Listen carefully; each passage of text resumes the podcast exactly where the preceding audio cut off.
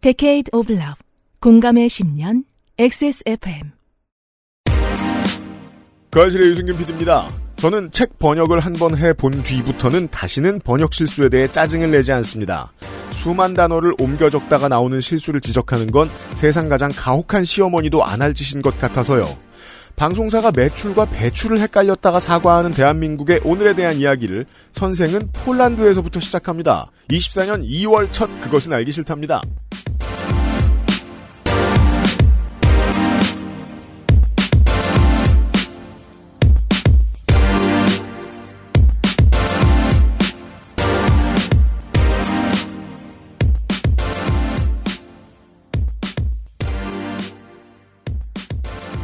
이천이십사년 2월 첫날 한국 시간 오후쯤에 인사드리는 그것은 알기 싫다 팟캐스트 되겠습니다. 저는 윤세민 에디터와 함께 손희상 선생을 기다리고 있습니다. 네, 안녕하십니까. 윤세민입니다. 무슨 얘기할지 잘 모르겠습니다.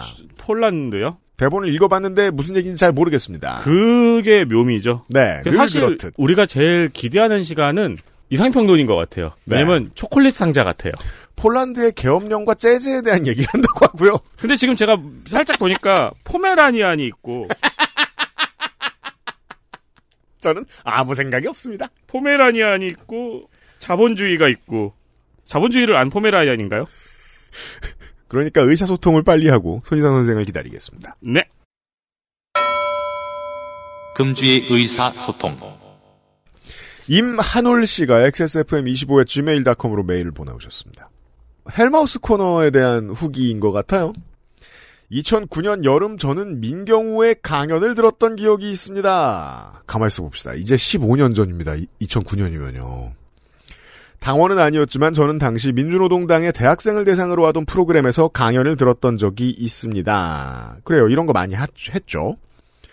쌍용차 투쟁이나 미디어법 등으로 정신이 없던 시기라 저 때 어떤 강연을 들었는지 정확한 기억은 나지 않습니다만 민경우의 강연을 들었던 것만큼은 뚜렷하게 기억합니다. 한 선배의 손에 이끌려가서 들었던 그 강연은 너무 이상했습니다. 뉴라이트들은 기존의 한민족을 부정하고 한국을 일본, 미국과 같은 민족으로 인식하고 싶어 한다는 내용이었던 걸로 기억합니다. 뭐 너무 과감하지 않나요? 그리고 미국의 인주- 민족이 어딨나요? 민족이 어딨냐면요. 온 동네에 다 아, 따로따로. 그렇죠. 그렇죠. 네. 아, 그러니까 아메리칸들과 우리가 한민족으로 인식하고 싶어 한다라. 폴리시 아메리칸이라는 말은 자연스럽습니다. 네. 아메리칸 폴리시라는 말은 없어요. 그렇죠. 저 사람은 미국 민족이야. 그 네이티브 아메리칸들은 우리나라 사람하고 좀 많이 닮긴 했죠. 그거 네 물론 그렇습니다. 네. 미국과 같은 민족이 무슨 말이야 당초에. 민족이라는 개념을 매우 멋대로 정의해 사용한다는 느낌이 들었습니다. 그죠? 대학생이 뭐 알 거 다 아는데. 음.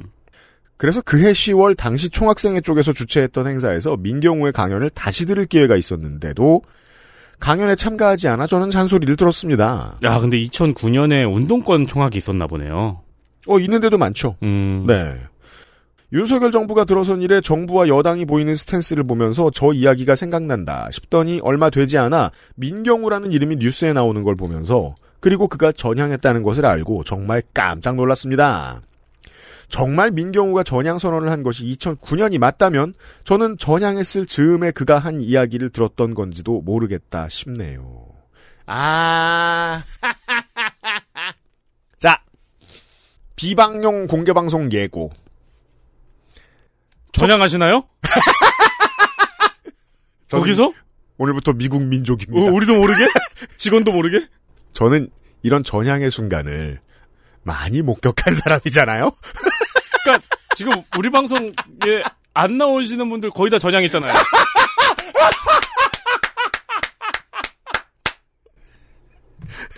아니에요.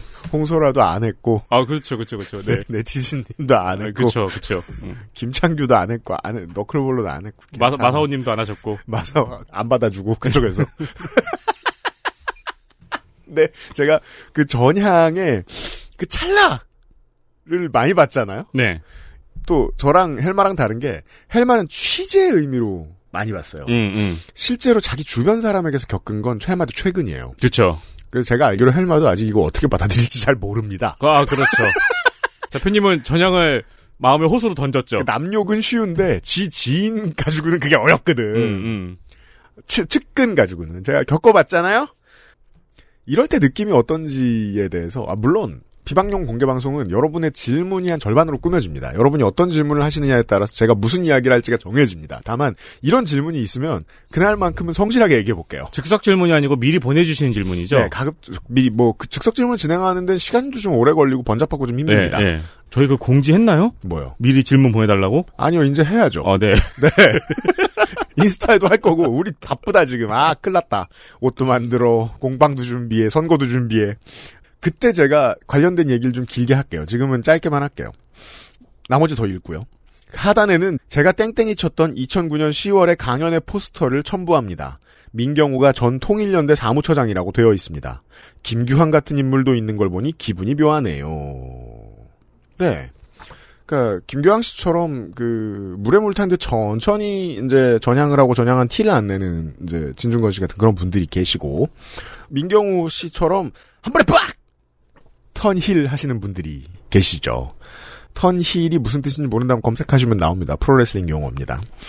갑자기 악역 전환하는 걸 뜻하죠. 음, 음, 네. 갑자기 선역은요 턴 페이스라고 합니다. 네. 음, 포스터 보면 이래요. 2009 제2회 대학생 인문학 포럼.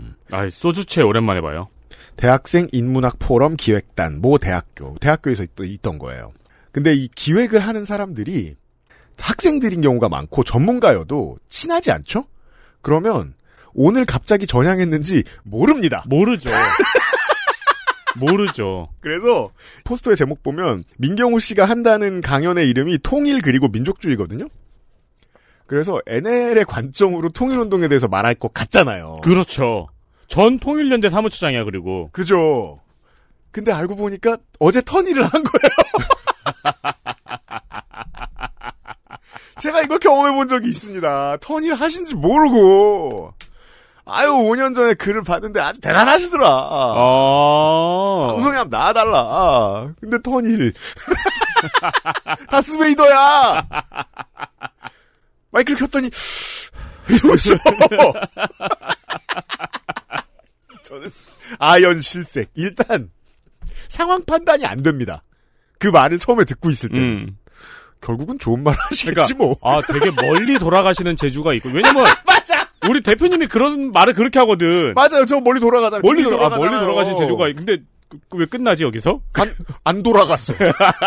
계속 거기 있었어. 그래서 행사 주최자, 라디오, PD, 방송, 작가 이런 사람들이 깜짝 놀랄 때가 많이 있습니다. 맞아요. 그 뭐랄까 안 타쳤는데 주자가 2루 지나쳐서 3루로 안 가고 2루 지나쳐서 계속 관중석으로 달려가는 그렇죠. 거를 보는 느낌이죠. 왜 총선이 되면 간단한 턴일들이 많이 일어나잖아요. 네. 어, 갑자기 이제 별거 아닌 걸로 갑자기 말 바꾸기. 예를 들어 요즘 이수정 교수라든가 김건희 씨 사과하라라고 그랬다가 김건희 씨는 덫에 빠졌다라고 음, 오늘 음. 얘기하면 처음에 그 얘기를 처음 들었을 때는 방송 PD는 김건희 씨 사과하라고 말하겠지라고 생각하면서 섭외합니다. 아 그렇죠. 태도가 바뀌었잖아요. 음, 음. 그럼 잠깐 깜짝 놀랐다가 재미있어합니다. 어 이거 팔리겠다. 그렇죠. 클릭 좀 나오겠다. 그렇죠, 그렇죠, 그렇죠. 예. 그게 PD의 직관이고. 하지만 저 같은 PD는 그렇지 않습니다. 그렇죠. 왜냐하면 그 사람이 한 시간 동안 떠들게 둬야 되거든요. 음. 그리고 보통의 시사 방송과 다르게 저희 방송은 평생 남거든요. 음. 다시 듣게 하는 분들 너무 많고 이 턴일 타이밍 잘못 잡으면 잘못 캐치하면 진짜 괴롭습니다. 아, 오늘은 이 정도까지만 얘기를 해놓죠. 어, 주변 사람이 알기 힘들다. 아니 WWE는 음. 턴일 이벤트를 크게 해주잖아요. 그렇잖아요. 어. 이- 모두가 6만 명이 그러니까 만 명이 지켜보는 가운데 가장 밝은 곳에서 등 뒤에서 갑자기 의자를 들잖아요. 그렇죠. 근데 이 사람들은 이벤트를 누가 안 해주잖아. 그죠. 집에 턴힐 이러고 나오잖아. 그런 거 엄청 많아요. 아, 음악할 때도 생각했거든요. 어른들의 세계는 뭐 이렇게 신기할까. 아 맞아, 맞아, 맞아. 음악할 때도 그런 거 있죠. 예. 어떻게 저렇게 유치한데 이상하고 전형적인데 지저분한 선택들을 스스럼 없이들 할까, 음. 어른들은. 아, 이 바닥은 더합니다. 아무튼. 나머지 얘기는 비방용 공개방송에서 들어주시고요. 물론 이런 뒷담만 까진 않습니다. 좋은 얘기를 더 많이 할 거예요. 비방용 공개 방송에 무슨 이야기가 나올지 공개 방송 진행이 어떻게 될지는 저도 몰라요. 아무튼 뭐 지난 12년간 있던 얘기를 할 건데 네, 제가 보기에는 공개 네. 방송 당일까지 대표님만 알아요. 지금 왜냐면 저, 저도 아직 몰라요. 지금 짜고 있거든요. 막. 음. 그러면서 그 1회부터 지금까지의 방송들을 막 찾아 들어보고 있거든요. 어, 시간을 네. 내서 나는 뭘 말하면 혹은 뭘 궁금해하실까. 그래서 여러분의 참여가 중요합니다. XSFM25의 gmail.com으로 편지도 좋고 어, 음성도 좋고 영상도 좋아요. 질문들을 보내주시면 늘 모든 공개 방송에서 그러했듯 푸짐한 선물을 드리도록 하겠습니다. 선물 이미 조물주가 엄청 확보했습니다. 좋은 거 많습니다. 네. 좋은 키보드도 있지요. 영상은 되도록이면 가로모드로 보내주세요. 왜냐면 우리 지난번에 해봤으니까. 맞아요. 틱톡 모드가 좀 애매하더라. 예, 예. 자, 어, 임한울 씨께는 저희가 선물을 보내드릴 테니까 저희의 메일을 받으시고 개인정보를 주세요. 금방 그렇습니다. 지우니까요. 선물만 보내드리고. 네. 그것은 알기 싫다는 실천하는 사람들을 위한 노트북 한국 레노버 독일산 맥주효모로 만든 데일리라이트 맥주 효모 비오틴 혈당에도 다이어트에도 로아스의 혈당 그리고 다이어트 고전의 재발견 평산네이처 진경옥에서 도와주고 있습니다. XSFM입니다. 건강기능식품 광고입니다. 식후 혈당 억제에 도움을 줄 수 있고 하루 영양성분 기준치 2배의 비타민 B까지 챙겨주는 이젠 챙겨 먹자. 로아스의 혈당 그리고 다이어트. 제조원 우리바이오 유통판매원 로아셀 바이오팜 오늘날 찾아볼 수 있는 가장 완벽한 비즈니스용 노트북 싱크패드 T 시리즈. 지금 바로 액세스몰 전용 특가로 구매하세요. Lenovo for those who do.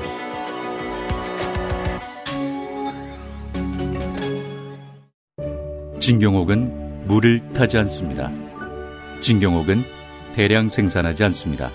진경옥은 항아리에서만 중탕합니다. 진경옥은 엄선된 원료만 사용합니다. 진짜를 찾는다면 진경옥입니다. 고전의 재발견. 진경옥. 평산네이처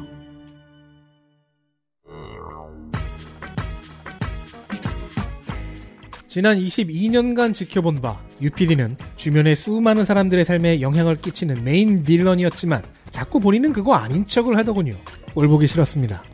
그가 왜 이러고 사는지, 방송에서 왜 저런 말을 하는지, 왜 이런 방송들을 만들었는지 청취자 여러분 앞에서 고해하는 시간이 필요해 보입니다. XSFM 최초의 방송 안 하는 공개 방송, 비방령 공개 방송 UPD 모놀로그 2024년 3월 1일 금요일과 3월 2일 토요일 오후 2시 서울 지하철 2호선 서초역 7번 출구 흰물결 아트센터 화이트홀에서 UPD를 만나보세요. 미디어 매체로 먹고 살며 경험한 일들과 만난 사람들, 저 혼자 알고 있으면서 답답했던 이야기들을 들려드릴지도 모릅니다.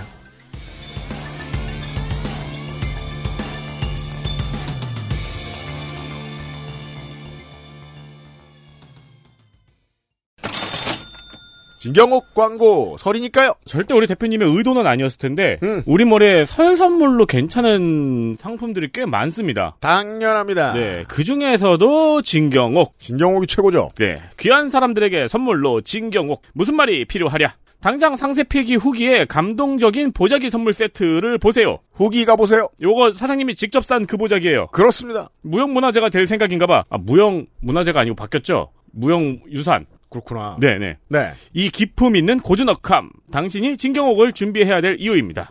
어, 이 모든 거를 10만 9천 원에 준비할 수 있는 설날 할인 이벤트가 진행 중입니다. 그리고 평소 8천 원까지 발생하는 포장 비용도 무료입니다. 직접 손으로 싸주는데도 말이죠. 네, 누군가한테 포장 선물로 드릴 때는 이렇게 드리면 되고 나 자신에게 선물할 때는 에코박스로 주문하시면 됩니다. 에코박스도 가능합니다. 이제는 이런 패턴도 생겨났습니다. 드디어. 경옥땡에서 이보다 나은 제품을 찾기란 하늘의 별따기입니다. 아마 뭐 한 다섯 배 여섯 배 가격을 주셔도 더 나은 걸 못 찾으실 가능성도 있습니다. 단연간 검증된 퀄리티. 한 입만 먹어도 퀄리티가 다른 걸 알 수 있어요. 그럼요. 물을 단 한 방울도 넣지 않은 꾸덕함의 최고봉입니다. 설날 마지막 배송 2월 7일 정오 주문권까지 설날 전 출고가 가능합니다. 그때까지 준비하도록 하겠습니다. 이게 지금 3쪽에서 그알실과 요파씨가 지금 대결이네요. 그알실에서는 진경옥, 요파씨에선 산삼. 액세스몰을 보시고 잘 판단하세요. 근데 생각해보시면 어, 한 군데만 선물 주실 거 아니잖아요? 그리고 두 번째 광고. XSFM 창사 10주년 기념 두 번째 행사. 비방용 공개 방송. 첫 번째 행사가 뭐였죠? 그것은 알기 싫다 500회 공개 방송이었죠. 아, UPD 모놀로그. 서울 지하철 2호선 서초역 7번 출구에서 아주 빨리 뛰면 10초 거리에 있는 휘물결 아트센터 화이트홀을 만날 수 있어요. 사실 정말 빨리 뛰면 10초가 가능하실 겁니다. 왜냐면 내리막길이거든요. 게다가 내- 내리막길 버프도 있는데다가 7번 출구에서 우리가 하나, 둘, 주유소, 셋, 세 번째 건물. 그렇습니다. 그리고 세 번째 건물과 네 번째 건물이 같은 주인이 있거든요. 실제로는 네 번째 건물. 맞습니다. 네, 네, 흰물결 아트센터라는 게 건물이 두 개 있는데 한 건물 더 가시면 화이트홀입니다. 그래서 아트센터와 헷갈리시지 않도록 주의하셔야 되고요. 네, 저희가 이 간판을 세워놓겠습니다. 네, 화이트홀입니다. 날짜는 3월 1일 금요일 오후 2시와 3월 2일 토요일 오후 2시에 진행이 되고요. 3일절 연휴에 양일간 합니다. 오프라인 행사 사상 최초로 양일간 진행이 됩니다. 그렇게 해 보기로 했습니다. 뭐, 뭐, 손해가 날 수도 있지만, 연휴를 연휴답게 한번 써보기로 하겠습니다. 다시는 이런 시도 못할 것 같아요. 예매는 인터파크에서 2월 16일 금요일 저녁 7시에 열릴 예정이고요. 말씀드린 것처럼 이건 비방용이기 때문에 이 행사장에서밖에 내용을 들을 수가 없습니다. 그렇습니다. 그리고 주차가 굉장히 곤란할 거예요. 돈을 내시면 네. 자리가 많이 있어요. 어, 그게, 저희는 주- 저희가 주차를 할 수 있는지도 모르겠어요, 심지어. 어, 네, 맞아요. 주차 자리 없고요, 거의. 옛날에 이제 그 아트센터에서 쓰던 주차장이 있었는데 지금 폐쇄된 것 같고, 그렇죠. 아무튼 거기는 노른자 위잖아요? 네네. 예. 다만 법조타운은 주말과 연휴 때는 놀고, 노상 주차장이 꽤 많이 확보되어 있습니다. 네. 주말과 연휴를 즐기기 위해서 법조타운에 가는 사람들은 없잖아요. 음, 그쵸. 그래서 공영 주차장들은 많이 있으니까 주변 주차장들을 쓰실 수 있습니다. 주차는 역설적으로 보면 오히려 편한 편입니다. 예전에 양재동의 덕해 아트홀에서 주차할 때 되게 힘드셨다는 분들 많아요. 어. 거기는 주차장이 세상 넓은데 그렇죠. 주말이면 다 결혼식을 하니까 그렇죠. 게다가 호텔도 붙어 있고 그래서 꽤 힘드셨을 거예요. 아주 먼 주차장에서 공연장까지 걸어오려면은 같은 공간인데도 10분 걸리고 음, 그랬거든요. 음, 음, 음. 그보다 낫습니다. 그리고 저희가 일요일을 피했기 때문에 네. 인근에 있는 큰 교회 영향도 별로 안 받고요. 그렇습니다. 교회 걱정 안 하셔도 인근에 됩니다. 사랑계 교회가 있잖아요. 그렇습니다. 네. 그리고 저 같은 경우는 저번에는 어떻게 가- 어떻게 썼냐면은 그 모두의 주차장을 깔아가지고 음. 인근에 있는 거주자 우선 주차 구역을 구매해가지고 주차를 했었어요. 그 저렴해서. 네. 그런 부분 참고 바라고요. 그리고 인근에 제가 보기로는 자리가 많은 커피숍을 한 두세 개 봤거든요. 네. 그러니까 시간 맞춰 일찍 오셔도 앉아 계실 곳이 있습니다. 커피숍을 찾아보시면. 그리고 확실히 자동차보다는 서울역이나 반포 고속버스 터미널에서 지하철로 움직이기가 훨씬 편하게 되어 있습니다. 대중교통을 훨씬 추천드리는 바입니다. 그렇습니다. 공개 방송이 있고 아직은 온라인에 정보를 찾으실 수 없을 겁니다. 이 정도 알려드리죠. 2월 16일 저녁 7시부터 예매를 시작합니다. 여기는 슬프게 읽어야 되는 부분이에요. 아니요, 그런 건 아니고 저 건조하게 읽을 건데, 음. 그 톤을 막 흥분하지 말아달라는 음. 요구입니다, 이 정도. 너무 걱정하지 말아요. 알겠습니다. 제가 전문가시니까. 셋, 둘, 하나.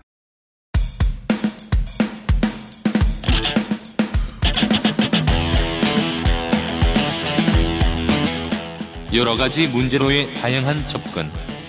이상 평론.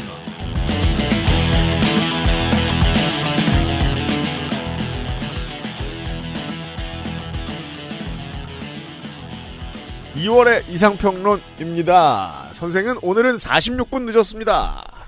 안녕하세요, 손희상입니다. 네. 무슨 얘기할지 당초에 모르겠습니다. 무슨 얘기 한다고 앞에 나가지 않았습니까? 읽게 했는데 네. 예, 저는 최선을 다했는데 네. 그게 방송 내용을 예고한 건지는 모르겠습니다. 예. 네. 어, 사실은 말이죠, 제가 지금 2년인가? 그 정부가 바뀐 지요? 음.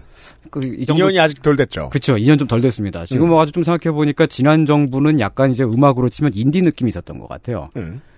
지금 정부는 좀 아방가르드한 느낌이 있고. 전위. 그쵸? 음. 아방가르드의 순 우리말이 앞잡이입니다. 이상한 직역 아니야? 아니, 아- 앞에서. 그, 아방가르드인 네. 그쵸. 건 맞는데. 네. 어, 저- 아방가르드한 저기- 얘기를 하겠습니다. 좋아요. 아방가르드한 이야기를 할게요. 예. 언젠가부터 뭐 꼭 그러라는 법은 없었지만 우리 시사교양에서 교양을 맡고 있는 네. 이상평론 시간입니다. 아, 그렇죠. 가장 교양에 가까운 코너죠. 그러니까 그 나 말고 다른 사람들이 얼마나 교양이 없어졌으면 가장 교양 없는 건 이제 다음 주에 기사 읽기 놀이 시간을 기대해 주시고. 예. 저도 기대가 됩니다. 폴란드 북쪽에 포모르스키에라는 주가 있습니다. 그렇대요. 예, 폴란드 지도나 볼까? 예.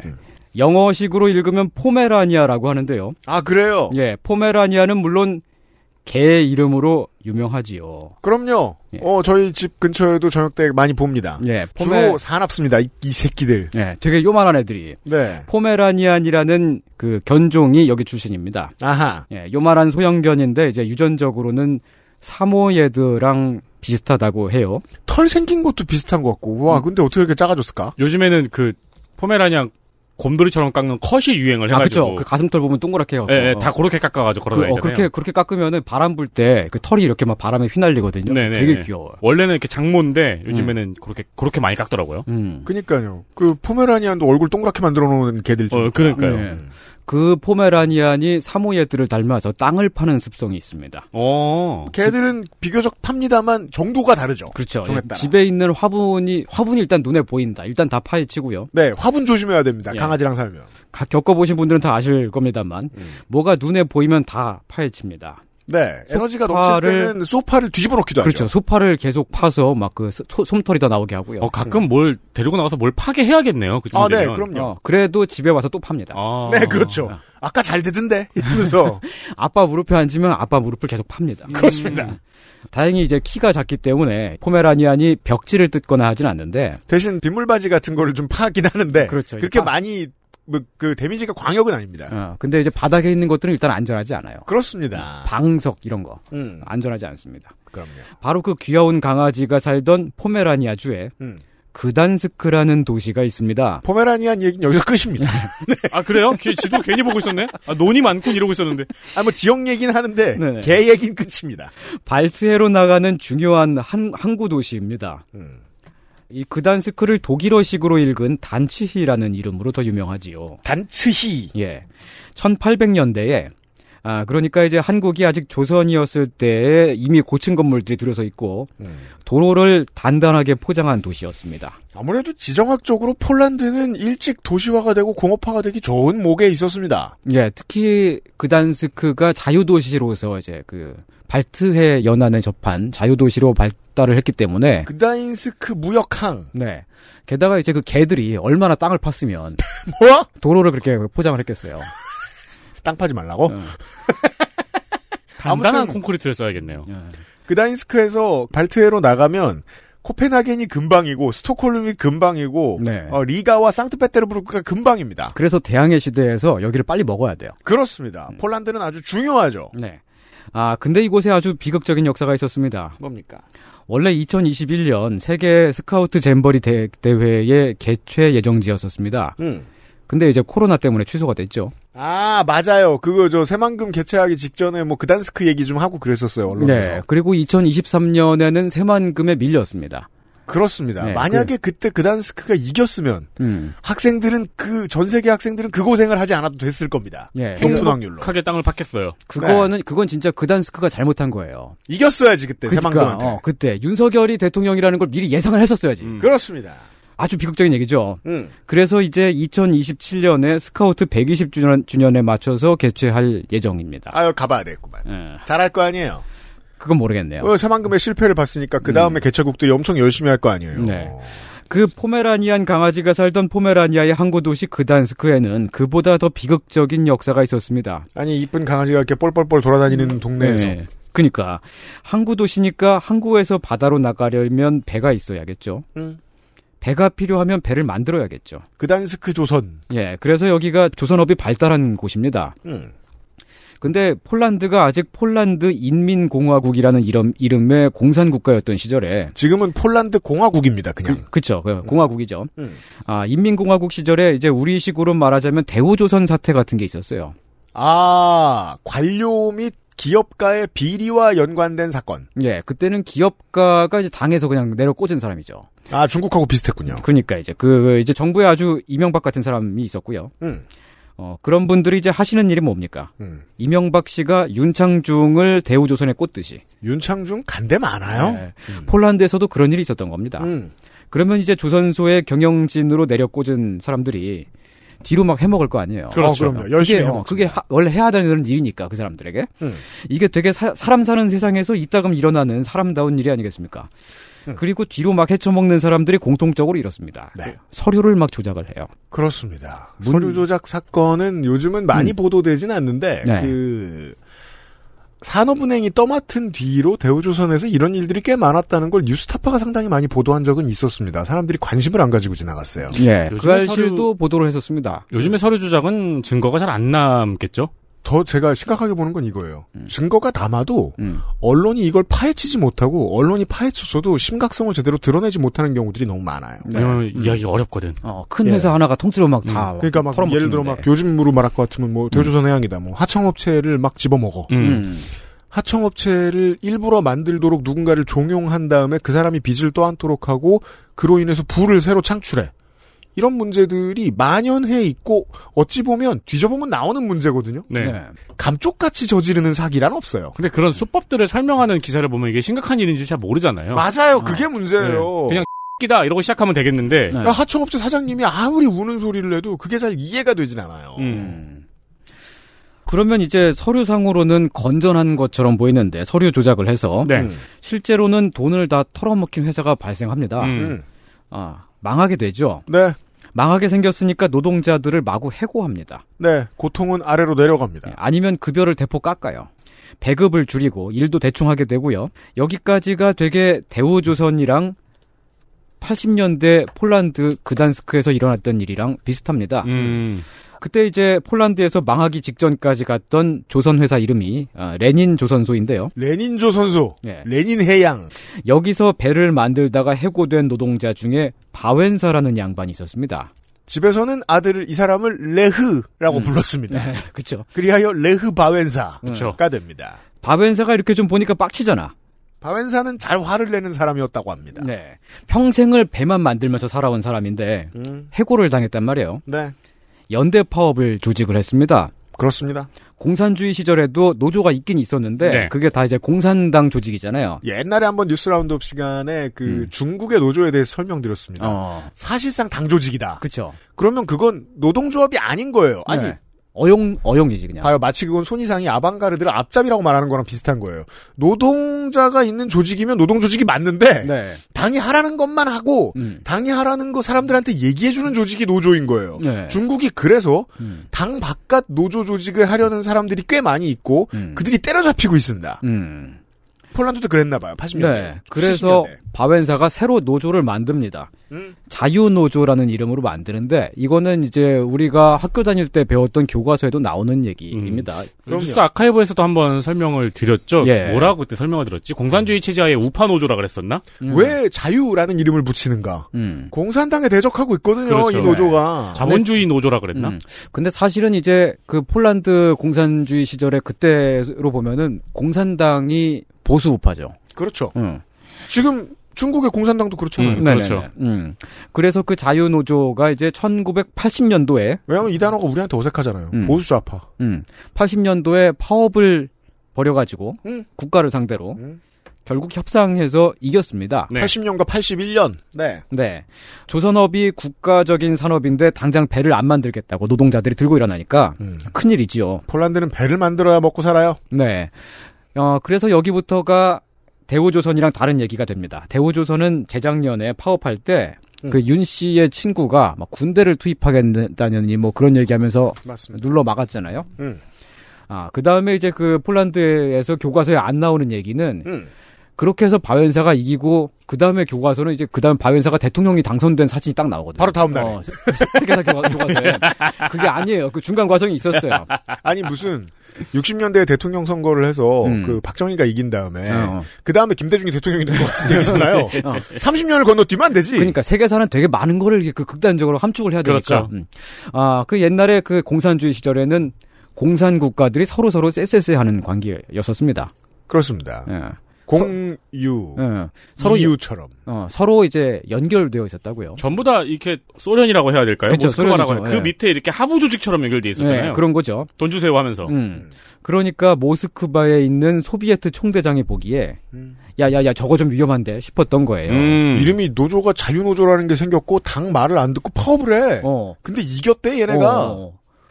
폴란드 노동자들이 정부를 상대로 이겼다. 다른 나라에도 비슷한 일이 일어날 수 있지 않을까. 이것이 국제 정치의 문제입니다. 노동과 국제 정치가 긴밀하게 연결되어 있는 이유 중에 하나입니다. 네. 그래서 소련이 폴란드 정치에 아주 강력하게 개입을 합니다. 저 나라에서 풀뿌리 민주주의의 어떤 실험이 실현돼. 그러면 옆 나라가 긴장을 하죠. 네. 음. 그래서 옆 나라가 군대를 보냅니다. 그렇죠. 그러니까 해외 언론들이 자꾸 중국 대사들을 만나면 물어봅니다. 음. 미얀마에 음. 무슨 네. 짓을 했냐. 그럼 우리는 예의주시하고 있다라고만 말하죠. 음. 음. 실제로 뭘 지원했는지는 취재하지 않는 이상 밝혀지지 않습니다. 음. 아주 위험한 취재를 하지 않는 이상. 음. 폴란드에서는 1981년부터 83년까지 계엄령이 떨어집니다. 폴란드 계엄. 계엄 시대는 한국 역사에도 있었으니까 우리도 겪었던 일이죠. 심지어 시기도 비슷하네요. 시기가 비슷합니다. 그래서 여러분들도 잘 이해하실 겁니다. 서울의 봄 직후입니다. 음. 네. 폴란드에도 비슷한 일이 일어납니다. 국민들의 생활과 행동과 생각을 다 통제하기 시작했고요. 계엄의 삶은 어떨까? 음.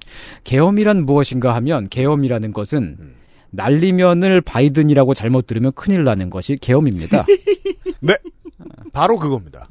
그 이거를 재판장 가서 따질 문제냐고. 배추와 매추를 헷갈렸다고 하면 방송사한테 사과를 시키고 그러면 방송사가 사과를 하고 방송사가 잘못했다고 보수 언론들이 보도하는 것 계엄의 로망이죠 일종의 내가 기라면 기야 네. 이번 정부가 한심한 게 그거죠 계엄도 아닌데 그 흉내를 신나게 내고 있어서 하라는 대로 다 해야 되는 그런 건 줄 알아요. 그리하여 고관여층이 그걸 의심하고 있는 거죠. 너네들 장준규 장군 데려다가 박근혜 정권 시기에 탄핵당하기 직전에 개헌 고려한 적 있지 않느냐. 친이 쿠데타 고려한 적 있지 않느냐. 또 하지 못할 게 뭐 있느냐. 앞뒤를 아무것도 못 알아보는 저 국방장관이 시키면 무슨 짓을 할, 다 할 사람인데. 음. 음. 이 유추가 타당하려면 계엄의 생활상이 어떤가와 지금의 우리나라의 생활상이 어떤가를 비교하면 이런 추론해도 미친놈이 아니게 되는 거예요.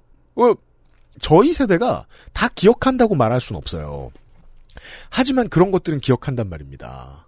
영화, 소설, 음악 모든 매체를 사전 검열했고요. 우리나라는 네. 제가 네. 초등학교 다닐 때까지 네.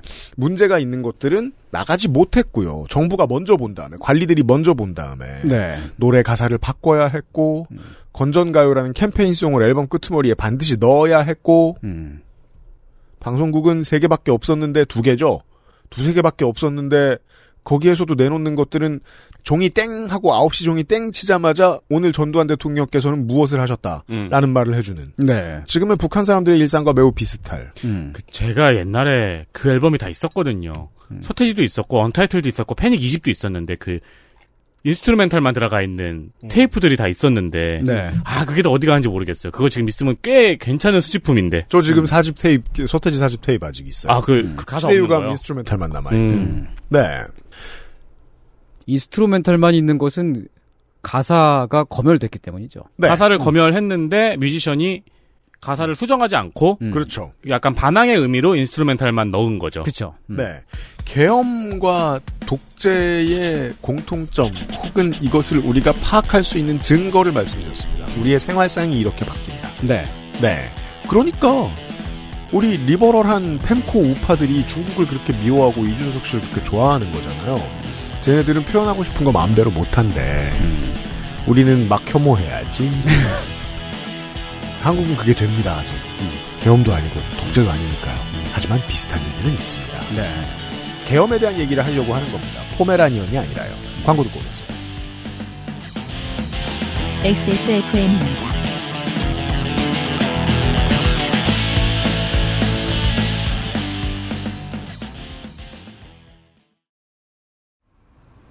좋아요. 진짜 확실히 좋아졌어요. 어, 이렇게까지 효과가 좋을 줄은 몰랐어요. 자신감이 생기니까 어제는 소개팅도 했다니까요. 아 저한테 진짜 잘 맞는 것 같아요. 저 이거 먹으니까 세상에나. 아저 이마선을 따라서요. 잠먹. 네, 야야 잠만. 마고 마고 마고. 누구 망하는 걸 보고 싶나? 말할 수 없는 고민? 직접 확인해보세요. 데일리 라이트 맥주 효모. 정제수를 넣지 않고 엄선된 원료 그대로 만들었습니다. 대량 생산하지 않고 항아리에서 120시간 중탕했습니다. 고전의 재발견 진경옥 평산네이처 건강기능식품 광고입니다. 식전에 로아스엘 혈당 그리고 다이어트를 드셔보세요. 바나바잎 추출물이 식후 혈당 억제에 도움을 줄 수 있고 가르시니아, 캄보지아 추출물은 탄수화물의 지방 합성을 억제해서 체지방 감소에 도움을 줄 수 있어요. 이젠 챙겨 먹자. 로아스엘 혈당 그리고 다이어트. 제조원 우리바이오 유통판매원 로아셀 바이오팜 설날에 맥주 효모, 혈당 그리고 다이어트. 사도 사도 이렇게나 많이 구매할 줄을 몰랐습니다. 감사합니다. 아쉽게도 제조 공장의 일주일 납품 지연 선언과 너무 많은 주문이 몰린 탓에 맥주 효모 프리미엄 제품의 임시 품절 사태가 벌어졌습니다. 죄송합니다. 많이 사주셔서 감사합니다만 죄송합니다. 그래서 프리미엄 제품은 현재 구매를 하셔도 2월 13일부터 순차 배송될 예정입니다. 죄송합니다. 네. 설 직후에 받아보시겠습니다. 대신 사죄의 의미로 맥주 효모 노블 프리미엄 제품을 구매할 시에는 로아스웰에서 생산하는 유기농 비타민 D 한 병을 추가로 증정할 예정입니다. 저희는 판매하지 않지만 로하스웰 몰에서는 이 가격에 팝니다. 그렇기 때문에 그냥 19,800원에 팔고 있습니다. 이 기회에 지금 구매하시는 건 어떨까요? 그렇습니다. 조금 늦게 받아도 요거 비타민 D 받을 수 있잖아요. 그냥 드리겠습니다. 네. 그러니까 이 제조사 입장에서는 사고이지만 우리 입장에서는 기회가 아닐까. 그렇습니다. 비록 연휴 때 바로 선물용으로 구매하긴 어렵겠으나 네, 이젠 좀 어렵겠습니다. 죄송합니다. 최대 할인, 최대 증정 행사인 만큼 미리미리 쟁여두고 선물하거나 내가 먹거나 하는 것도 좋을 것 같습니다. 그렇습니다. 회전이 너무너무 빠릅니다. 감사합니다. 또 다른 로아스웰의 신작 혈당 그리고 다이어트 지난주 런칭 이후 21년 기준 당뇨병 고위험군인 당뇨병 전 단계 인구가 약 1583만 명이나 사실임을 증명시켰어요. 사실인가 보다 이, 말- 이 거짓말인 줄 알았는데. 왜냐면 이렇게 많이 팔렸으니까 감사합니다. 실제로 저렇게 많은가 보다. 건강검진 한 다음에 건강검진 해주는 병원에서 이런 약들, 처방만 가능한 약들 처방해줄 때 있잖아요. 그렇죠. 미리미리 챙겨 드시는 것도 선택일 수 있습니다. 선생님 뭐 하실 말씀 있으셨나요? 당뇨병 고위험군이 이렇게 많았어요. 우리 한국 인구가 5천만 명밖에 안 되잖아. 그러니까요. 그 중에 1,500만 명이 처음 알았네. 그러니까 슬롯머신을 천만이나 해. 그러니까 바쁘게 사는데 먹는 것을 그냥 사회가 주는 모든 걸 잘 먹고 지내면 어. 이렇게 될 수 있습니다. 아, 제가 지금 방송하면서 콜라 마시고 있거든요. 예. 가당 네. 콜라를 마시고 있죠. 그렇구나. 1,500만 명에 해당하는 많은 청취자 여러분들이 구매해 주셨습니다. 음. 감사합니다. 저는 뭐 맥주 효모 뭐 이런 거 생각하면 강아지 털 관리할 때 좋겠다 뭐 이런 생각하거든요. 잘나니까. 아, 그 털이 강아지들이 건강에 안 좋으면 푸석푸석해져요. 어, 그렇죠. 윤기 나는 그 귀여운 털 포메라니안에 귀여운 포메라니안 강아지가 살던 포메라니아의 항구 도시 그단스크 광고가 아직 안 끝났습니다. 광고하고. 계속 하세요. 아, 이 로아셀의 신작 혈당 그리고 다이어트 현재 행사 중입니다. 2개월분, 3개월분 구매 시에 10% 할인이 들어가고요. 5개월분 구매 시에는 1개월분을 더 증정 드립니다. 5 플러스 1 행사까지 준비 중에 있습니다. 시간이 얼마 남지 않았습니다. 고민하다 어차피 사실 거 행사 중일 때 사세요. 액세스몰 와주십시오. 감사합니다. 네, 그단스크의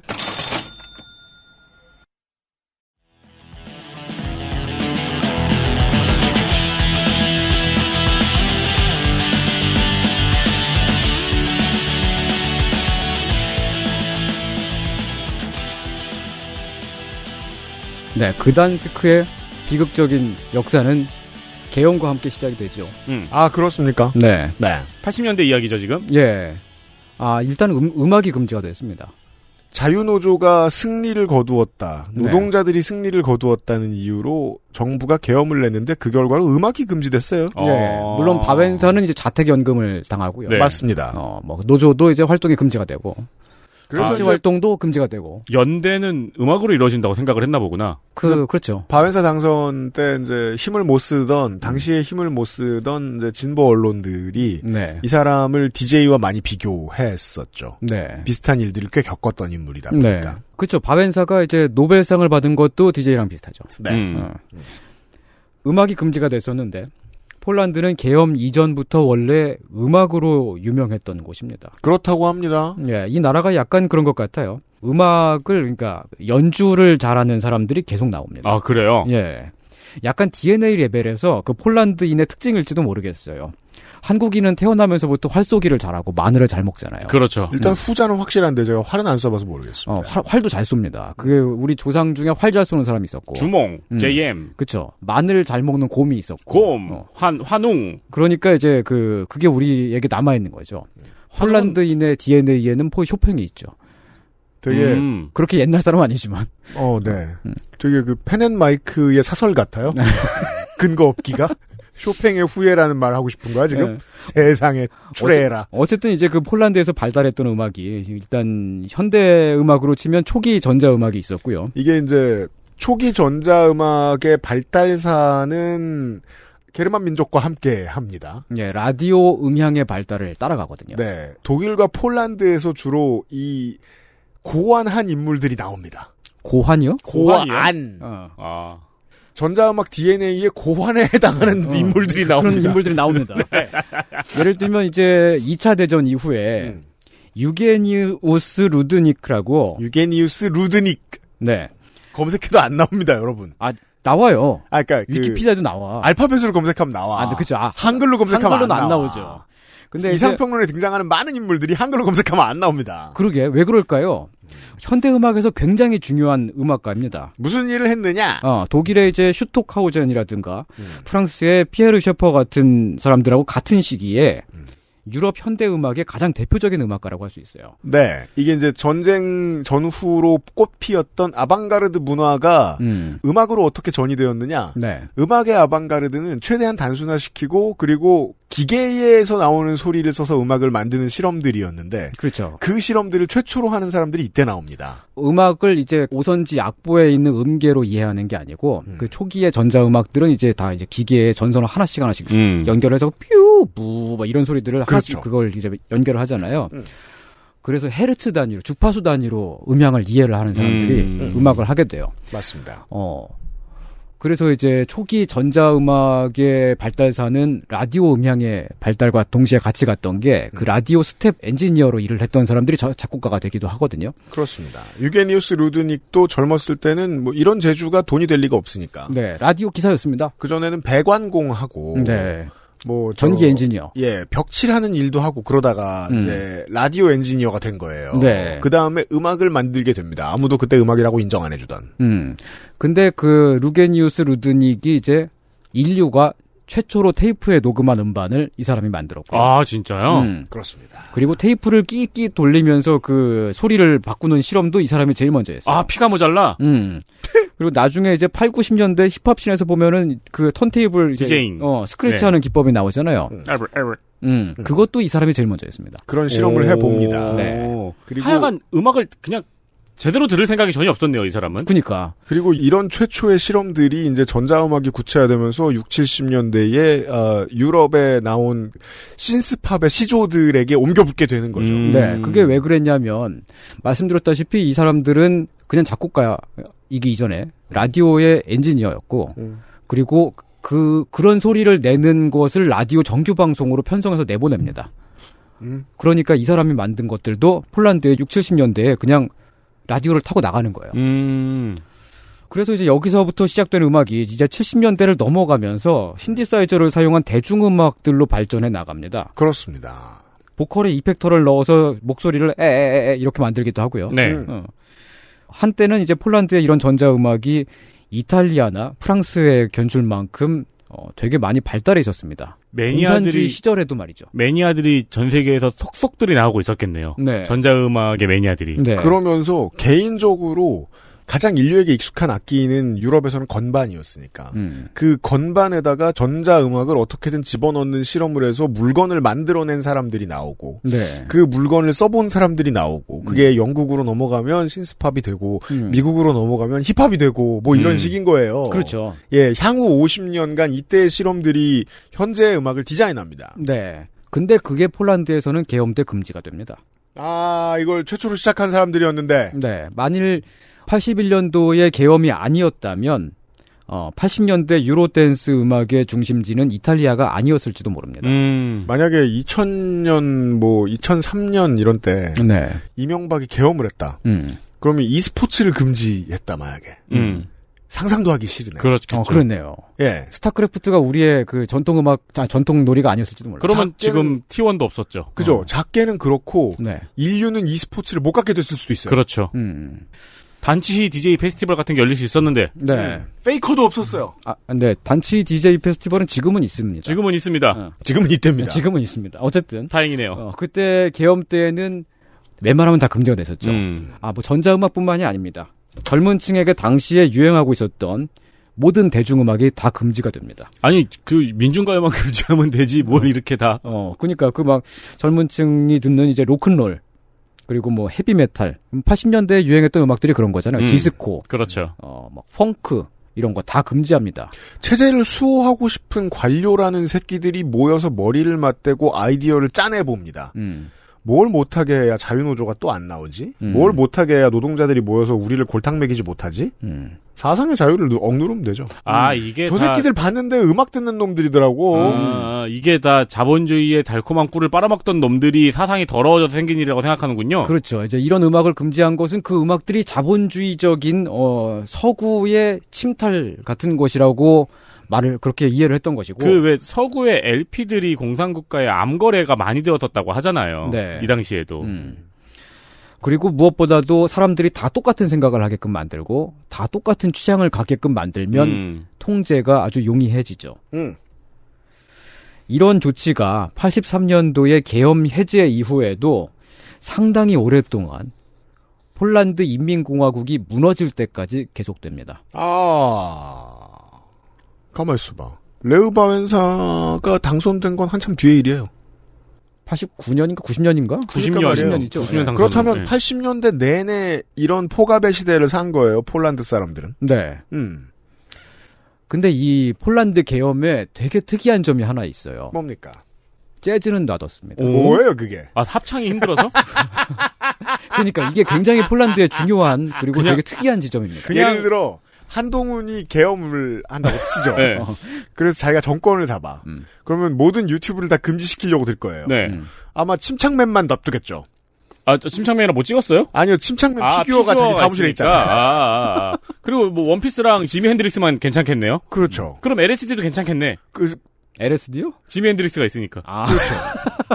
그럼 그럼 이제 마약과의 전쟁은 나머지 마약과의 전쟁이 되는 거죠. 아, LSD를 제외한. 네. 그렇죠. 그러니까 이제 폴란드 계엄도 나머지 음악들과의 전쟁이죠.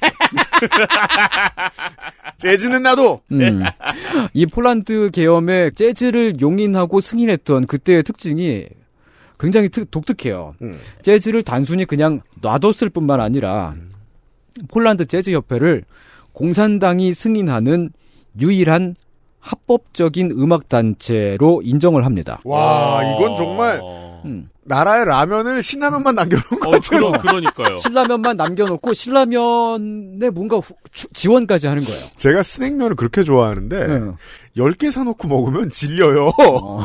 근데 물론 재즈도 많은 사람이 사랑하는 음악이긴 했지만 네. 이때는 80년대잖아요. 그쵸. 그러니까 이건 신라면만 남겨놓은 게 아니고 음. 뭐 짜파게티도 아니야. 음, 되게 클래식한 거. 뭐 컵누들. 여러분이 모르는 거 있어요. 아, 더 클래식한 거. 컵누들은 검은 소라면. 그게 뭐예요? 뭐예요? 해피라면. 그게 뭐야? 그런 그런 아니 그러면 누렁손 어떻게 해요? 날 믿어 있었다고 아니, 어. 신라면이 대중화되기 전에 황희가 있는 나라에서 심지어 국회의원인데 흑소 백소론이죠. 그러니까요. 검은 소라면이라도 맛있으면 그만입니다. 자, 예. 아무튼 음악을 하나만 남겼어요. 뭐 재즈만 재즈도 뭐 남겼어요. 검은 재즈든 노란 재즈든 공간만 잘하면 그만인데. 아 진순이만 남겨놓은 거야. 네, 아, 질라면 수란만만. 네네. 아, 그런 식이죠. 폴란드 재즈 협회를 통해서 유일한 아 유일하진 않죠. 몇 군데가 있었으니까 합법적인 공연장을 운영했습니다. 음. 그러니까 간접적으로 음악에 개입을 하는데 폴란드 공산당이 음. 재즈 협회를 통해서요. 공연장도 운영을 하고요. 음. 어, 그러니까 모든 공연을 재즈만 할 수 있는 거예요. 야, 그 폴란드 재즈 협회라 함은 음. 그 공산당 휘하에 있는 거잖아요. 공식적으로는 그렇지 않았지만 간접적으로 보면 맞습니다. 그렇잖아요. 아니, 사- 그러니까 계엄은 독재가 전제되어야 되잖아요. 조- 음. 그러니까, 어. 독재가 아닌데 계엄을 왜 해요? 그러니까 거기에 웬만하면 있는 간부들 다 내리꽂고 다 간섭하는 음. 거죠. 예. 근데 독재라는 기반으로 생각을 해보면 재즈 협회라는 것도 음. 네. 말을 완전히 잘 듣는 조직이 아니면 살려둘 리가 없잖아요. 네. 예. 어, 공산당 음악이나 군가 같은 것을 제외하면 재즈만 남겨놓은 아. 그 시대. 군가 협회와 재즈 협회. 음. 군가, 군가 협회를 군대라고 하죠. 네, 그렇죠. 우리 군대라고 부르기로 했어요. 잘못됐습니다. 그, 나, 나머지 다른 건 다 금지고요. 네. 근데 거꾸로 말하면, 재즈는 합법적으로 공연할 수 있었기 때문에, 재즈 음악가들은 상당히 아, 비교적 상당히 자유롭게 활동을 할 수 있었다. 음. 유일하게 밥줄 안 끊긴 뮤지션들이 됐군요. 는 얘기이기도 합니다.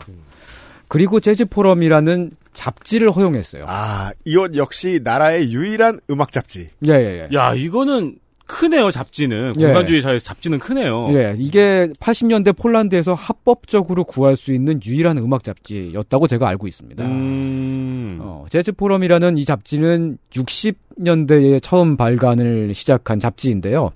지금도 있습니다.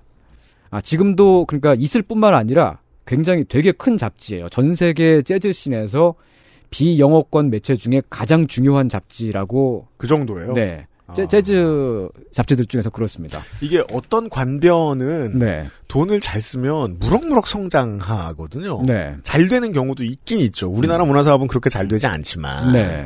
근데 이게 음악에서 파생돼가지고 출간물도 지금 독재의 영향이 미치고 있는 거잖아요. 네. 출간물도 요거 하나만 인정하겠다. 음. 그럼 그건 진라면 순한 맛 하나만 남긴 수준이 아니라 주변의 모든 과자에 들어가는 시즈닝의 맛을 다 진라면 순한 맛 스프랑 똑같이 맞춰놓은 거랑 비슷할 수도 있어요. 음. 획일화의 공포. 음. 우리 일상에 스며드는. 이 재즈 포럼이 원래 관변 다- 잡지는 아니었고 지금은 지금도 당연히 아니고요. 근데 이 80년대에 유일하게 발간이 됐던 승인이 됐던 음. 잡지이고 야, 이 신기하네. 어, 지금은 되게 다른 여러 나라에서 여러 나라의 언어로 어, 발간을 하고 있고요.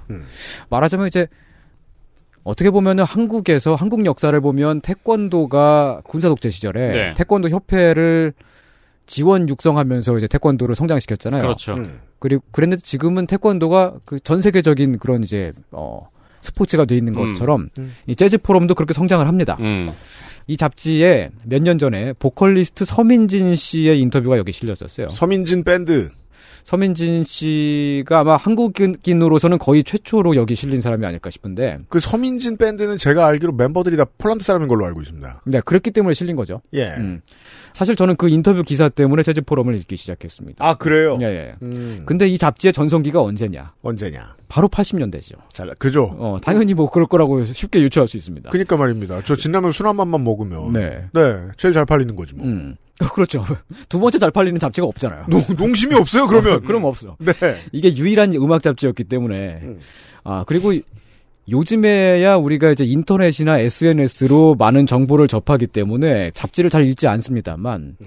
과거에는 잡지의 영향력이 어마어마했었지 않습니까? 그렇죠. 저는 그 과거를 되게 오래 살았기 때문에 알죠. 예. 사람들은 잡지로 커뮤니케이션 했어요. 그렇습니다. 네. 신문으로는 커뮤니케이션을 길게 못해요. 왜냐하면 신문은 매일매일 나오니까. 음. 네. 하지만 잡지는 좀 더 진드감치 앉아서 사람들이 커뮤니케이션 할 수 있는 수단이었어요. 네, 월간지는 그랬습니다. 네. 아, 저는 어렸을 때 잡지를 네 종류 구매, 구독을 했었습니다. 어떤 거요? 일단 한뮤직 음악 잡지 오. 그리고 서브라고 그 이제 인디 음악만 주로 이제 한국 인디 밴드들 다루는 잡지가 있었는데 음. 서브하고 어 그리고 뭐 만화 잡지 하나 구독했었고 음. 그리고 영화 잡지는 시네 21을 구독했는데 그냥 90년대 힙스터네.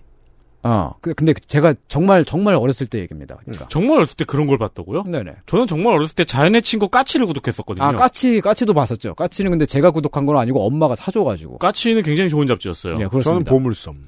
보물섬은 하고- 매주 네. 사봤죠, 그냥. 하고 댕기. 댕기를 보셨어요? 누나들 때문에. 아. 음. 맨날 사오는데 제일 큰 책이잖아. 네. 그렇죠, 그렇죠, 하는 수 없이 댕기를 봤지. 와, 그럼 명작들 많이 보셨겠네요. 이거 원수연 네, 만화 엄청. 네, 봐요. 그러니까요. 아, 근데 아, 제가- 싫은데 계속 봤어. 제가 읽던 그 잡지들이 그 힙스터가 아닙니다. 그냥 그 보통 그냥 이- 되게 평범한 어린이들이 그 정도는 구독을 했었던 것 같아요. 시네 21이나 한뮤직은 어디 가면 굴러다니니까. 음. 예. 근데 이제 키노를 읽는 사람들이 힙스터지. 키노는 대학생 형들이 읽던 잡지였어요. 이 미친 양반들은 다들 자기가 힙스터가 아니라고 설명하는데 골몰하고 있어요. 음, 아, 적어도 어쨌든 그 당시 90년대만 하더라도 어린이들이 적어도 한두 종류 정도의 잡지를 구독을 그렇죠. 했었어요. 잡지 많이 봤죠? 네. 음. 어, 근데 그게 90년대가 아니라 80년대이고요. 음. 게다가 그 나라 전체에서 유일하게 남아있는 음악 잡지다. 음. 라고 하면은 그러면 폴란드의 모든 사람이 그 잡지를 알고 있었다고 생각할 수 있습니다. 그렇죠. 어. 그렇죠. 그리고 거의 집집마다 구독을 했으리라는 것도 쉽게 상상할 수 있겠죠. 그 이게 잡지 이름이 재즈 포럼이지만 사실 네. 폴란드에서 그냥 음악이라는 예. 잡지인 거잖아요. 그렇죠, 그렇죠. 음. 근데 그 잡지가 재즈만 다루잖아요. 그래서 우리가 또 알 수 있는 사실. 사상이 통제되고 모든 음악이 재즈를 제외한 모든 음악이 검열당하고 금지되는 시대에 오히려 재즈는 전성기라고 하면 좀 표현이 이상하겠네요. 중흥기를 음. 맞았습니다. 음. 그렇죠. 중국에서 잘 나가는 문화 콘텐츠들이 돈을 얼마나 많이 버는데요. 네. 볼 수 있는 걸 몇 개 안정해 놓으니까. 네. 예. 음. 음. 그렇다면 폴란드는 왜 재즈만 이렇게 허용을 했던 걸까요? 그게 제일 궁금하죠. 음. 네. 가사가 없어 그러나 대부분. 아니면은 협회장이랑 무슨 로비가 있었나? 음, 일단 가사가 없으면 통제하기 쉽다는 게 하나의 요인이긴 할 겁니다. 아, 그렇군요. 그렇군요. 음, 네, 예. 네, 네. 하지만 그것만이 이유는 아니고요. 네. 왜냐하면 가사 없는 다른 음악도 많으니까. 네. 폴란드가 예전에 옛날에 어, 세 개의 나라로 쪼개져 있었던 때가 있었습니다. 그렇습니다. 폴란드는 서러워요. 네. 같은 언어를 쓰고 같은 민족 동질성을 가진 집단이 합스부르크 제국, 어, 그리고 러시아 제국, 독일 제국의 각각 지배를 받고 있었어요. 쪼개져서. 그랬더랬습니다. 아, 그때에 지그문트 카라신스키라는 어, 그, 그 당시 유럽 전역의 초 슈퍼스타였던 재즈 음악가가 있었습니다. 지그문트 카라진스키. 네. 어, 지그문트 카라신스키가 유럽에서 최초로 딕시랜드 재즈를 시작한 양반입니다. 음. 1차 대전 끝나고 2차 대전 터지기 전까지 그 이제 그 양차 대전 중간 기간 있잖아요. 음. 그 기간 중에 유럽에서 카라신스키를 모르는 사람이 거의 없었을 정도로 정말 초인기 스타일. 슈퍼스타. 음. 음. 네. 근데 이 카라신스키가 그냥 폴란드 사람인 것만이 아니라 음. 폴란드의 전통적인 음악 가문 출신이에요. 아버지도 폴란드의 유명한 음악가고 뭐 유럽은 이런 가문들이 많죠. 네. 그렇죠. 음악가 가문이 많죠. 그러니까 폴란드 사람들한테 어 저기 저 사람은 진짜 정통 폴란, 폴란드 사람인데 음. 그 아버지는 제가 잘 모르겠습니다. 거긴 클래식이니까 뭐 이렇게 남매들이 다 음악가고 막 그런 그런 집안인데 네. 그 아버지도 뭐 왈츠 같은 거 뭐 그런 이제 좀 쇼팽 스타일이겠죠. 뭐 그런 걸로 해서 유, 유명한 사람이었나 봐요. 음. 아, 근데 그런 사람이 전 유럽에서 호평을 받으면서 막 공연을 다니고 있어. 음. 그거는 그 이제 여러 나라에 쪼개져서 지배를 받고 있던 폴란드 사람들한테 엄청난 자부심이 되었었을 겁니다. 음. 마치 이제 이건 마치 어, 일제 시대에 최승희 무용가가 음. 세계적으로 엄청 호평을 받으면서 월드 투어 공연을 다녔거든요. 네. 파리에서도 공연을 매진시키고 막 음. 미국 가서도 막 매진시키고 막 그런 그랬었- 네. 그랬었단 말이에요. 음. 그때 최승희의 한국 무용을 통해서 식민지 조선인들이 가졌던 민족 정체성이랄까? 음, 그죠, 그죠. 음, 그것과 같은 레벨 혹은 그 이상의 레벨로 폴란드의 민족 정체성에 재즈가 있었다고 할 수 있습니다. 정말 그런 건 게, 음. 저는 우리의 민족 정체성에 페이커가 있다고 생각해요. 지금은 거의 아, 그, 아니 근데 민족 정체성이 북한은 아니니까요. 남, 아, 네. 남한의 정체성에는 최승희가 왜 좋은 표현이냐면, 음. 우리는 이제 한국에 오래 있으면, 왜 대체 필리핀 사람들이 매니파키아오를 찍어서, 찍어줘서 상원의원을 만들었지? 음. 하원의원을 만들었지? 이게 이해가 안 되거든요? 음. 근데 최승희는 북한에서 나중에 정치인이 된단 말이에요. 아. 예. 음. 최고인민회의 올라가고 네. 막. 그게 너무 당연하게 여겨지는 인물이었던 거예요. 음. 어, 그렇죠. 뭐. 어. 음. 이 사람이 하고 싶은 걸 뭘 못해. 이 사람이 정치를 하면 못할 거라고 어떻게 전제를 해, 우리가. 라는 생각이 들 정도의 인물이었다는 거예요. 김연아 이상이었습니다. 그죠. 음. 그렇죠. 네. 그러니까 뭐 김연아가 나중에 이제 그 시간이 오래 지나가지고 문체부 장관을 해도 우리가 이상하게 생각하지 않을 거잖아요. 음. 예, 그렇죠. 그런 어. 느낌인 거죠. 음. 폴란드는 이제 2차 대전 중에 독일에 점령을 당했었잖아요. 네. 네. 그렇습니다. 다시 독일의 지배를 잠시 봤습니다. 예. 그때는 이제 그 러시아와 이제 와 오스트리아 합스부르크가 나치 독일에 합, 합병이 되니까. 음. 그죠. 합스부르크 왕가가 망했으니까. 그러니까. 예, 그래서 이제 그 폴란드 전역이 이제 거의 전역이 그 독일의 수중에 떨어지게 되는데 네. 그 점령 기간 중에 히틀러가 재즈 음악가들을 엄청 죽였어요. 왜요? 갑자기 또? 일단 이제 히틀러의 자꾸 머릿속에 음, 죽여요? 어, 히틀러는 일단 죽이는 게 자기 일인 사람이고 공산주의에 복속해서 그런가? 아, 아니 그 히틀러의 머릿속에는 재즈라는 것은 흑인 음악이에요. 아. 그러면 재즈 음악을 하는 사람은 흑인이에요. 어. 근데 흑인인 거예요. 음. 그냥 흑인이야. 그래요. 어, 알겠어요. 어, 음, 그래서 그래요. 죽였어요. 네. 히틀러가 그런 사람이었어요. 그렇죠. 그렇죠. 그렇죠. 어. 저걸 설명이라고 지금. 영화 피아니스트라는 영화가 있지 않습니까? 그 로만 로만 폴란스키의 영화죠. 감독의. 어. 저기 예수님 나오는 거. 예. 네. 거기에 나오는 아드리안 저기 뭐야? 브로디. 그, 어, 브로디. 예수님 그- 닮았잖아요. 예, 그, 그 양반이 그 피아니스트로 나오는데 예, 그- 에이드리언 브로디. 예, 예. 네. 실제 그 모델이 폴란드 피아니스트입니다. 음. 부아디스와프 슈필만이라는 폴란드 사람인데 네. 음. 영화에서도 운 좋게 살아남았고 실제로도 슈필만이죠. 네. 어, 살아남았습니다. 음. 근데 쉬몬 카타슈에크라는 피아니스트는 죽었어요. 네. 수용소에 끌려가가지고. 왜죠? 아, 그 카타슈에크도 폴란드의 레전드 음악가인데 히틀러는 그 사람을 흑인이라고 생각한 거야. 왜? 재즈 음악 하잖아. 재즈를 어? 진짜? 하니까. 어. 그 시대를 겪었던 폴란드 할배들이 이제 그 2차 대전 끝나고 나서요. 그럼 그, 그 시대를 겪었던 사람들은, 어, 그, 나치 독일이 들어오기 전까지는 재즈가 자기들의 자부심이었고, 원래 즐기던 음. 음악이고, 너무너무 막 그렇게 사랑했던 음악인데, 음. 히틀러가 사람들 다 죽였어, 막. 음. 그 다음에 2차 대전 끝나고 나 생각하면은 재즈 음악가를 죽이는 사람 혹은 재즈를 탄압하는 사람은 히틀러인 거예요. 나치인 거군요. 그렇죠. 야, 그럼 폴란드민은 만약에 재즈를 자기 민족성의 하나로 받아들였다면은 네. 이제부터 민족성을 적극적으로 거부해야 되네요. 히틀러 치하에서는 음. 그렇죠.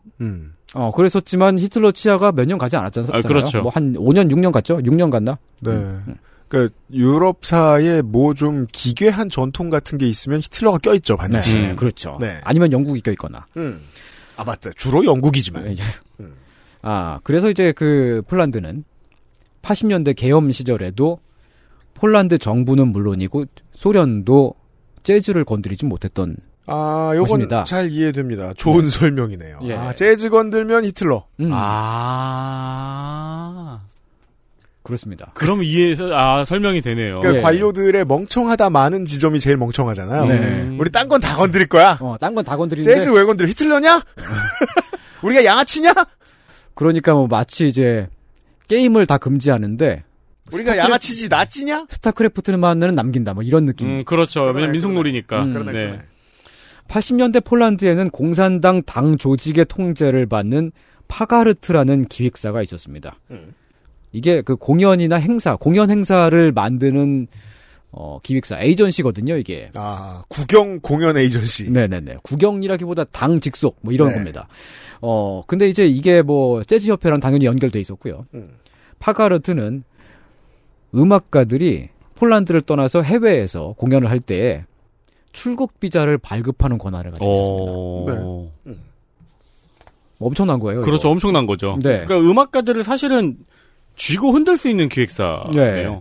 기획사 정도가 아니라 외교부의 권한 있잖아 이런 거는 아, 그렇죠. 외교부가 아닌가 내무부인가 이게 우리는 지금 한국인이기 때문에 외국에 나갈 때 한국 정부의 승인을 받을 필요가 없잖아요 네. 그냥 나가면 되고 음. 아니면 그 나라의 입국 비자를 받죠 음, 음. 입국하겠다는 네. 근데 폴란드는 그 당시에 폴란드를 떠나려면 먼저 국가로부터 승인을 받아야 음. 허가를 받아야 음. 폴란드를 떠날 수 있었습니다 그러니까 그것을 출국 비자라고 하는데요 그렇죠. 지금 손희상 선생도 뮤지션이잖아요. 음. 근데 뭐 일본 뮤지션이었죠 과거형으로 뮤지션이었잖아요. 안 한 지 좀 됐대요. 내일 네. 이 시간에 좀 더 얘기해보죠. 일본이나 중요하진 미국에서 않지만. 음. 이제 공연 섭외가 들어와서 네. 나가려고 하면은 SM에서 출국 비자를 받아야 된다는 거잖아요. 어 그렇죠 그렇죠 그런 그런 셈이에요. 예. 네. 음. 물론 그 출국 비자를 폴란드 정부가 당시에 아무한테나 승인을 해주지 않죠. 일반 국민들한테는 안 내주는데 오직 재즈 뮤지션들에게만은 공연을 한다는 목적만 있으면 폴란드를 떠날 수 있게 해줬습니다. 이런 사회적 맥락. 네. 북한에서 미술가들의 지위가 되게 높다고 합니다. 아. 이것도 무슨 맥락이 있겠죠? 음. 예, 그 비유를 한번 해볼게요. 뭐 북한에서 실제로 미술가들이 뭐 조각가든 화가든 되게 사회적으로 존경을 많이 받는다고 그래요. 왜냐하면 공훈 예술가급 되는 미술가들은 만수대 창작사 같은 곳을 통해서 외국으로 나갈 수가 있습니다. 아, 당이 직접 운영에 개입하는 에이전시. 네. 그래서 중국이나 이탈리아 같은 곳에 스튜디오를 열어주고 전시를 하게 해줘요. 미술 작품을 팔게 해줘요. 어, 실제로 전 세계 미술 시장에서 거래되는 미술품의 어, 액수가 아니라 수량으로 따지면 북한 미술품이 차지하는 비중이 굉장히 높습니다. 어. 그래요. 어. 북미에는 어. 못 들어오겠죠? 뭐, 아, 아름아름 들어와서 수집가들이 가지고 있거나 그런 것들은 네. 있는데 음, 음. 뭐 뭐 재벌 내 창고에 좀 쌓여 있을 수 있겠습니다. 통일부에 또 신고도 해야 되고 뭐 그런 건 음, 있죠. 그렇죠. 어쨌든 이제 그 북한에서 보통 사람들은 외국에 나가기가 힘들죠. 거의 뭐 평생 못 나간다고 그렇죠. 봐야죠. 근데 예술가들은 나간다고. 그게 이제 북한에서 예술가들의 지위가 높은 이유인데 아, 북한이 그 미술하는 양반들을 해외에 보내는 것과 80년대 폴란드가 재즈 음악가들을 외국에 보내는 것 사이에 굉장한 공통점이 있습니다. 음. 돈을 벌어오라는 거죠. 실제로 이게 국가적인 수출 음, 음, 상품이었습니다. 폴란드의 재즈가 그 폴란드 재즈 연주자들이 정말 연주를 기가 막히게 했기 때문에 80년대면 이미 재즈가 그 대중음악에서 이제 주류에서는 약간 탈락이 되어 있는 느낌이잖아요, 말하자면. 음. 어, 막 아주 상업적인 느낌도 아니고. 그럼에도 불구하고 폴란드 재즈 뮤지션들이 유럽 순방 투어를 하면서 돈을 막 벌어요. 네. 그게 국가적인 수출 상품이었던 거예요. 음. 음. 게다가 사상을 이렇게 다 통제하고 살면 음. 다른 경쟁력이 쉽게 생기지 않기도 하고. 네. 네. 아, 이때 폴란드 정부가 건드리지도 못했고 해외 수출 상품으로 밀어주기까지 했던 정부가 유일하게 허용했던 재즈는 지금 되게 쉽게 구별할 수가 있습니다. 어떻게요? 음반 커버에 보시면 폴리시 재즈 몇 번. 넘버링이 돼 있어요. 구경. 어. 다 다른 음악가인데 막 폴란드 재즈 몇 번이라고 다 다 넘버링이 돼 있어요. 야, 이건 바코드의 국가 번호보다 훨씬 심하잖아. 그러니까.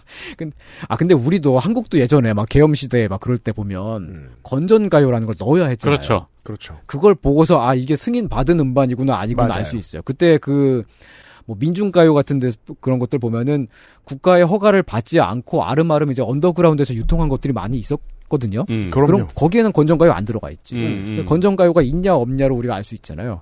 폴란드 재즈도 이제 그, 그 넘버링이 돼 있으면은 이게 국가의 승인을 받은 음.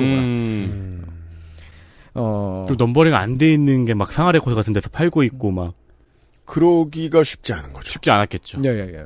저는 그 김호철 씨, 그 작곡가 김호철 씨의 초기 곡들을 어, 녹음한 옛날 테이프 하나를 가지고 있습니다.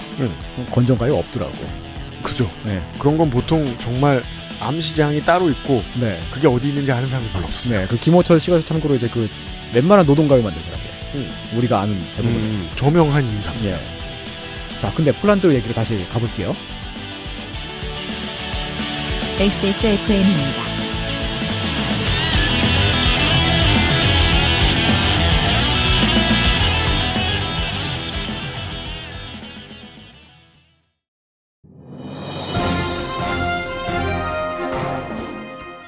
자, 전화 연결해 보겠습니다. 여보세요? 데일리라이트 맥주 효모 드셔보셨다고요? 네, 비슷한 다른 회사 제품도 먹어봤는데요. 분말이라 역하고 먹기가 많이 불편했거든요. 근데 데일리라이트 맥주 효모는 알약이라 먹기도 편하고요. 냄새가 없어 그런지 애들도 잘 먹더라고요. 이거 먹고 나서 우리 남편은 글쎄 이마선을 따라서 참... 야야야, 끊어, 끊어. 야, 끊어. 아, 통화 연결이 고르지 못하네요. 들을 말씀은 아직 많이 남아 있는데 아쉽습니다. 말할 수 없는 고민 직접 확인해 보세요. 데일리라이트 맥주 효모. 세계에서 가장 많이 팔리는 노트북 브랜드 레노버. 뛰어난 가성비로 당신의 라이프 스타일을 변화시킬 아이디어 패드. 지금 바로 액세스몰 전용 특가로 구매하세요. Lenovo for those who do.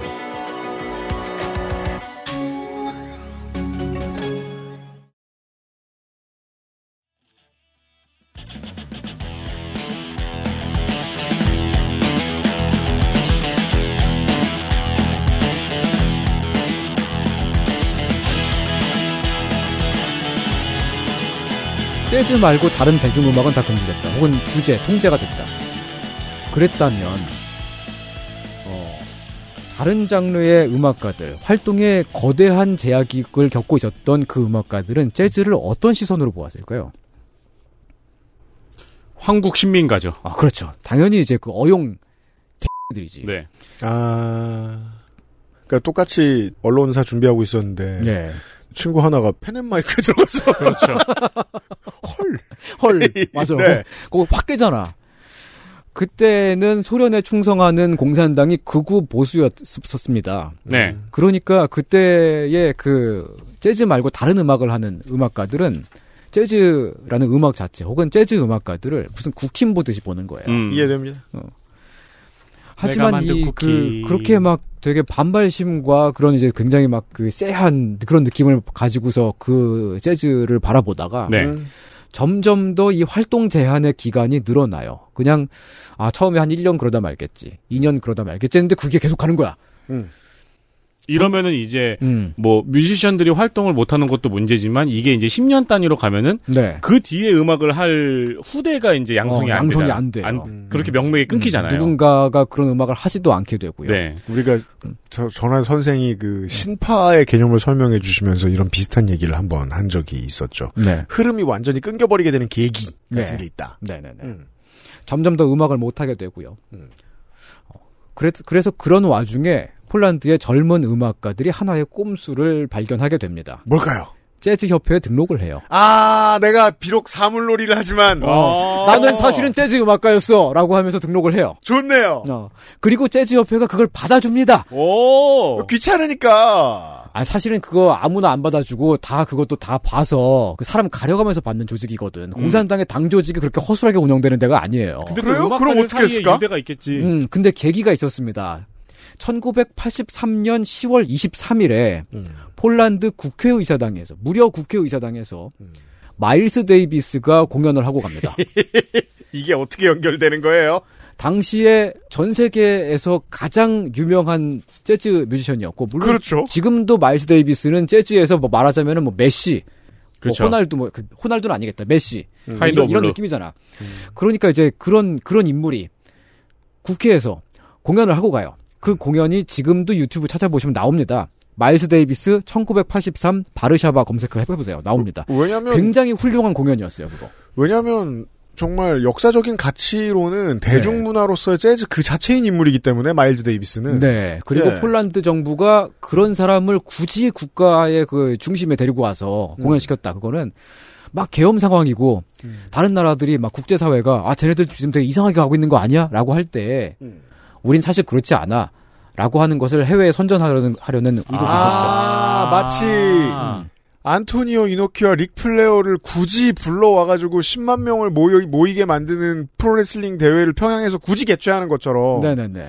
먼 미래에 가면 사람들이 다 비웃는단 말이에요. 네. 어떻게 관변으로 10만 명을 억지로 모을 수가 있느냐. 아. 음. 하지만 체제를 수호하고자 하는 독재자의 입장은 그렇지 않죠. 큰 거 보여주라고. 네.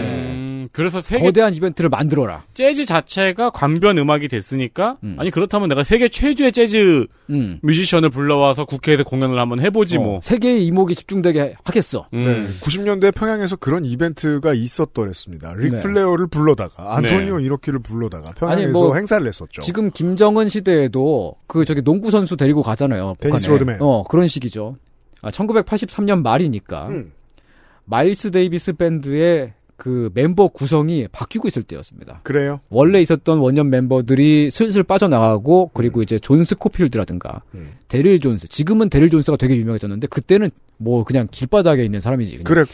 네. 그래 길바닥에 어, NPC 를. 네. 데릴 존스 같은 사람들이 막 데일 그 저기 마일스 데이비스 밴드에 들어왔던 때예요. 음. 이 사람들은 원래 정통 재즈를 하던 사람들이 아니에요. 음. 마일스 데이비스가 어디 길바닥에서 주워온 겁니다. 음. 단검 막 음, 그렇죠. 나무 방패. 그냥 그런 그런 식이지. 이제 그냥 막 그 막, 아, 씨, 아, 지금 원래 같이 일하던 사람들이 막 빠져나가고 있는데 어떡하지? 음. 그냥 막 그때 땜빵으로 다 가지고 와야겠다. 세양지 가죽 막 네. 그렇죠, 이런. 막 그런. 아이템이 없으니까. 어, 음. 아 좋은 말로 정리를 해주셨네요. 그러니까 음악이 재즈는 재즈인데 이때 83년도 말에 이때 마일스 데이비스 밴드의 그 연주 방식이라든가 네. 그 곡의 구성이라든가 음. 재즈는 원래 그 곡의 원형이 있더라도 연주하는 거에 따라서 되게 달라지잖아요. 그렇죠. 연주자에 따라 달라지고요. 네네네. 또 라이브에 따라서 달라지고요. 어, 그게 되게 큰 변화를 겪고 있었던 때예요. 네. 그래서 이 1983년도에 그 폴란드 공연이 마이스 데이비스에게도 그렇고 재즈 역사에서도 그렇고 되게 어떤 의미가 있는 이정표 같은 음. 게 되게 되게 다 달라집니다. 음악이 재즈는 재즈인데 거기에 온갖 것들이 다 섞여 있었습니다. 음. 블루스는 일단 기본으로 원래 깔려 있는 거고요. 네. 전자음악 깔려 있고 펑크, 디스코, 그루브 같은 음악이 다 다 들어가 있고 이미 전성기를 한번 거쳤던 음악들인 겁니다. 미국에서는. 네. 미국은 힙합이 태동하던 시기예요. 그때면. 힙합 같은 그런 느낌도 들어가 있어요. 심지어 음. 헤비메탈 같은 사운드도 들- 들어가 있어요. 근데 헤비메탈을 그걸 이제 나발을 불지. 그 나발 트럼펫, 트럼펫, 어, 네. 색소폰 이런 걸로. 예. 나발. 어. 연주를 하는데 음악이 장르가 이상하게 계속 바뀝니다. 근데 그거를 절묘하게 다 맞아 떨어지게 음, 해요. 당대 전 세계에서 제일 유명하고 가장 잘 나가는 레전드 재즈 음악가가 그렇게 폴란드를 휘젓고 갔었어요. 재즈라는 이름 아래 음악 페스티벌을 보여주고 갔군요. 네, 아주 다양한 그냥 장르를 어, 그냥 섞어서 그냥 모든 걸 다 보여주고 재즈에 대한 소양이 어느 나라 공산당 간부들보다 높은 사람들이었을 텐데 그 폴란드 공산당 간부들이 네. 예. 그 사람들이 마일즈 데이비스가 와서 제기차기를 하고 간다 한들 음. 네. 시비를 걸지 못할 거잖아요. 그렇죠. 그렇죠. 어, 마일즈 네. 데이비스인데 마일스 데이비스가 재기, 재기차기를 했으면 폴란드의 재즈가 다 재기차기가 됐었을 거예요. 그렇죠. 그 그런 거예요 지금. 트럼펫 불면서 지- 동네 제기하기. 그럼 폴란드 재기협이 되는 거예요. 그렇죠. 재즈협은 아 공산당 간부들이 아, 저 그걸 보고서 아 재즈라는 건 저런 것이고 음. 정확히는 이제 저렇게 재즈를 해야 잘 팔리는구나. 왜냐하면 이 사람들은 재즈를 수출 상품으로 상- 생각하잖아. 음. 그렇죠. 국가의 상품이잖아. 음. 어, 저렇게 해야 잘 팔리는구나. 그리고 이제 폴란드에서 원래 펑크나 디스코라든가 뭐 그런 걸 하던 그 70년대부터 활동을 해왔던 뮤지션들은 그걸 딱 보고 아 나도 재즈 할 수 있겠는데? 아 라는 그래서 생각을 하게 타 됐죠. 어. 장르의 뮤지션들을 어. 키울 수 있게 되는 거군요. 재즈의 이름으로. 그래서 재즈 협회 안에서 다 만나요. 음. 자기들끼리 그 안에서 섞여서 밴드를 만듭니다. 근데 밴드가 장기적으로 오래간 밴드들은 원래 재즈 뮤지션들 보면은 다 이제 잼 하듯이 섞여가지고 몇 번 같이 하고 헤어지고 막 그런 그렇죠. 하루만 하는 경우도 많고 어, 그런 경우도 많고 네. 그렇긴 하지만 이땐 더 심했었어요 정말 음. 공연 한 번 하고 땡치고 막. 그렇죠, 그렇죠. 그렇지만 이제 거기서 80년대 폴란드에 디스코, 펑크, 전자음악, 프로그레시브 록이라든가 헤비메틀, 뉴웨이브 같은 음악들이 다 재즈에 뒤섞인 음악이 나옵니다. 왜냐면 네.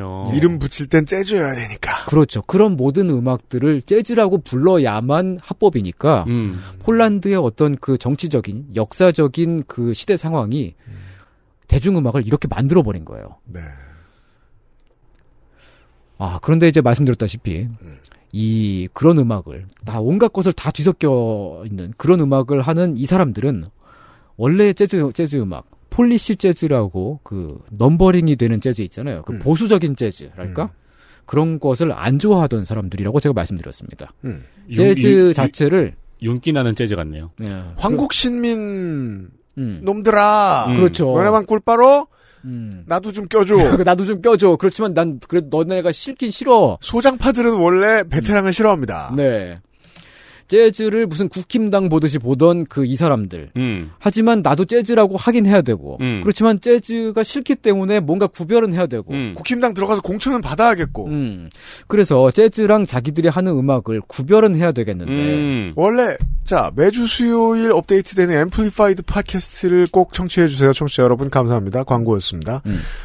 악을 하고 음악에 관심이 있죠? 예. 그러면 음악을 쭉 듣다 말고 뭐가 조금만 달라도 음. 장르의 이름을 새로 붙이고 싶어합니다. 예.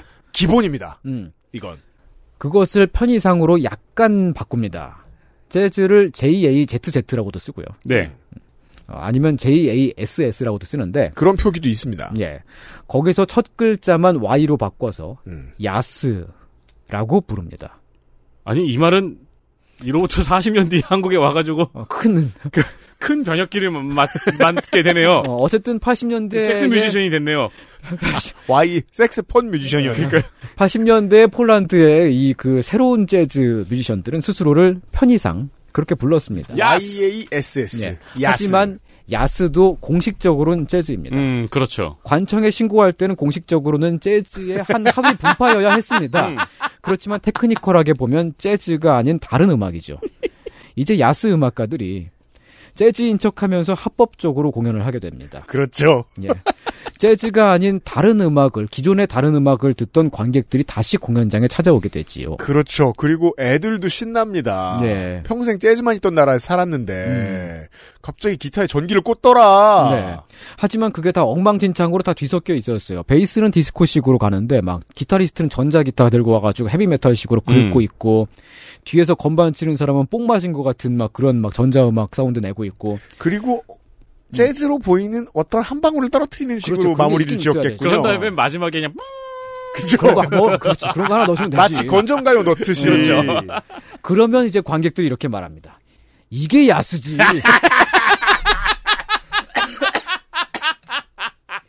디스코를 좋아하던 사람이 디스코를 좋아한다고 공식적으로 말할 수가 없는 시대였었습니다. 그 시대는 모든 것이 금지가 되어 있었어요. 모든 것이. 이게 야스지. 하지만 디스코를 디스코 같이 연주하는 야스라는 음악이 있잖아. 그렇지. 그 야스를 좋아한다고 할 수 있었던 거야.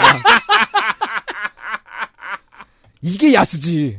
어, 아니 그러면은 한국이 이걸 따라하는 데는 근 한 40년이 더 걸린 네. 거예요. 네. 그렇죠.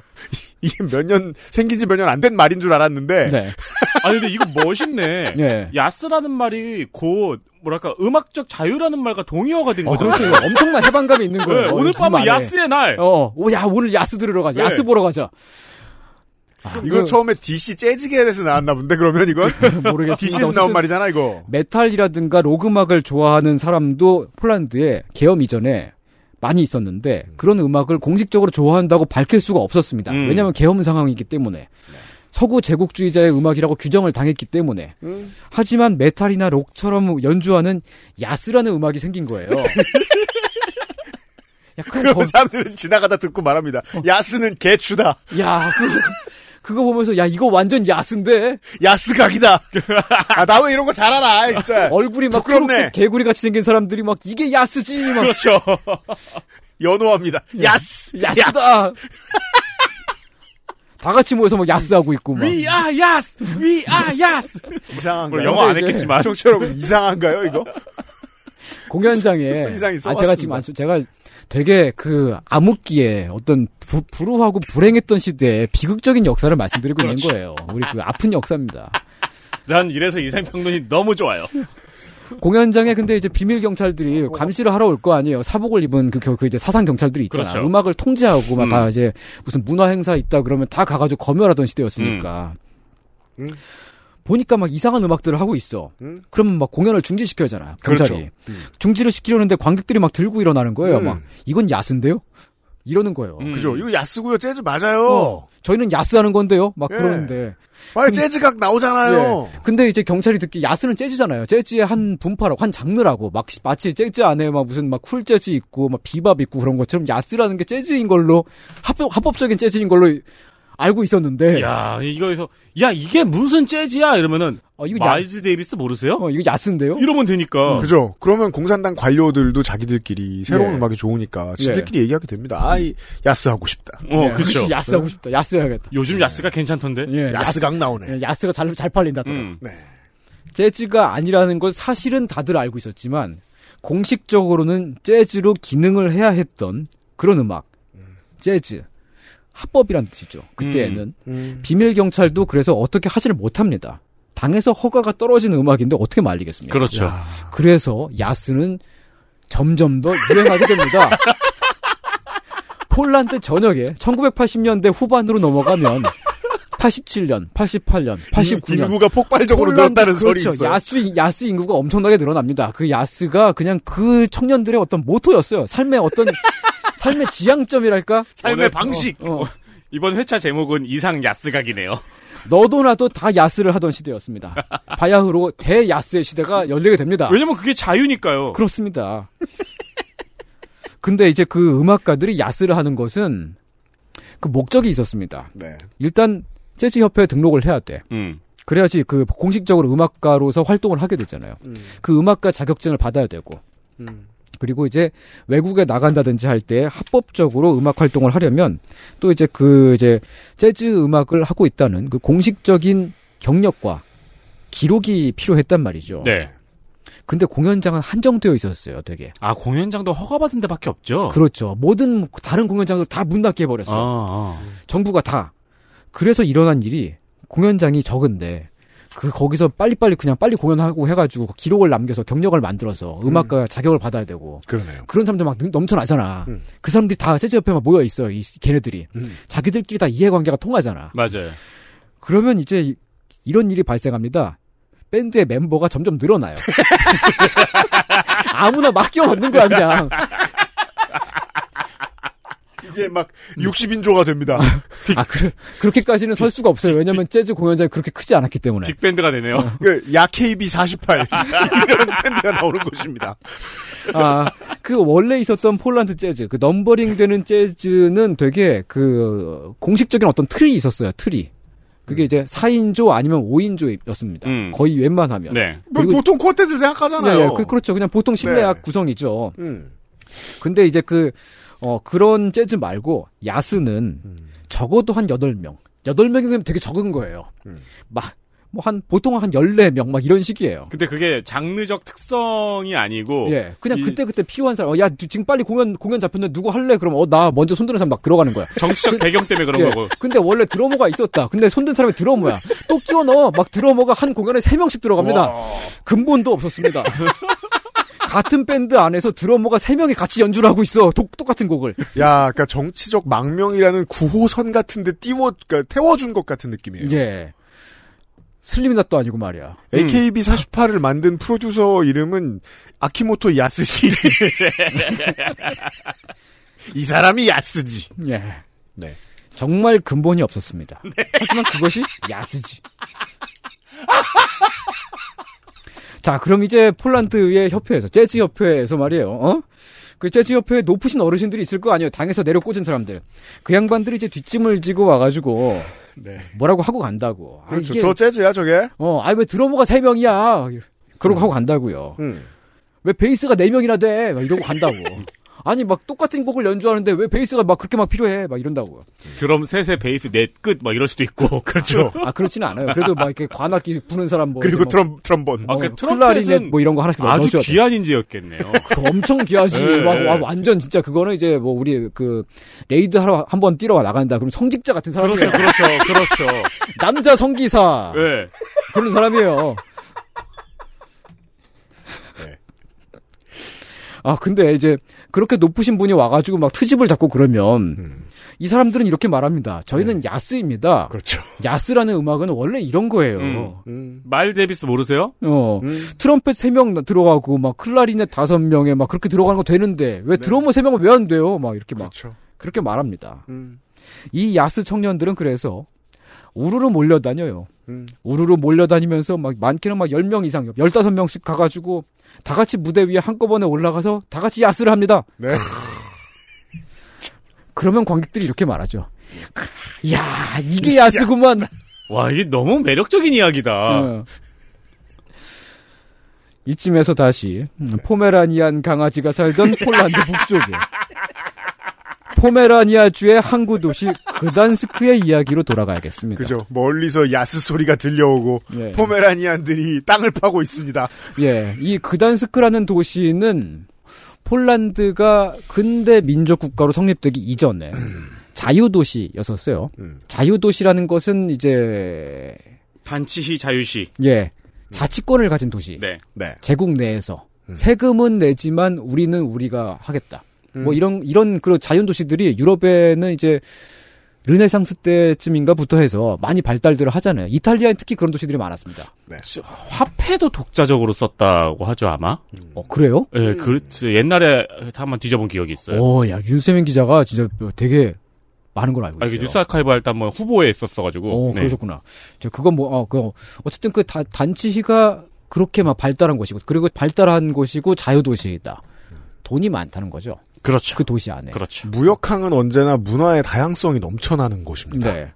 부유하고 풍족하고 먹고 살만 했어요. 역사적으로 내내.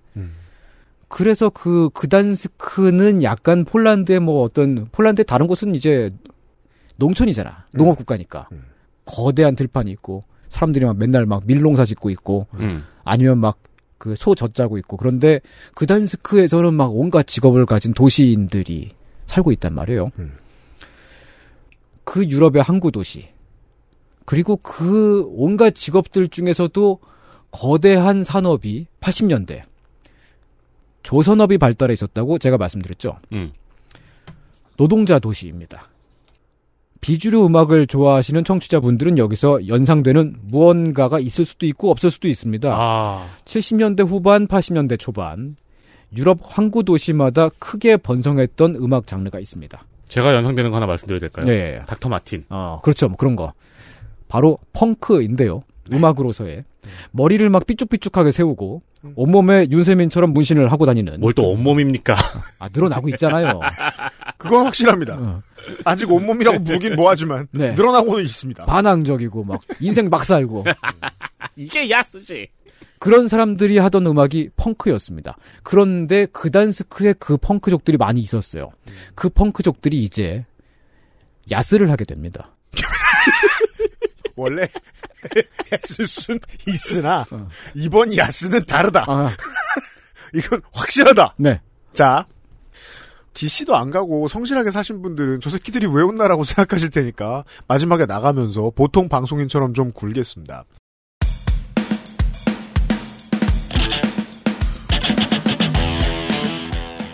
그러니까 일단 이게 야스지라는 말을 검색하고 오세요.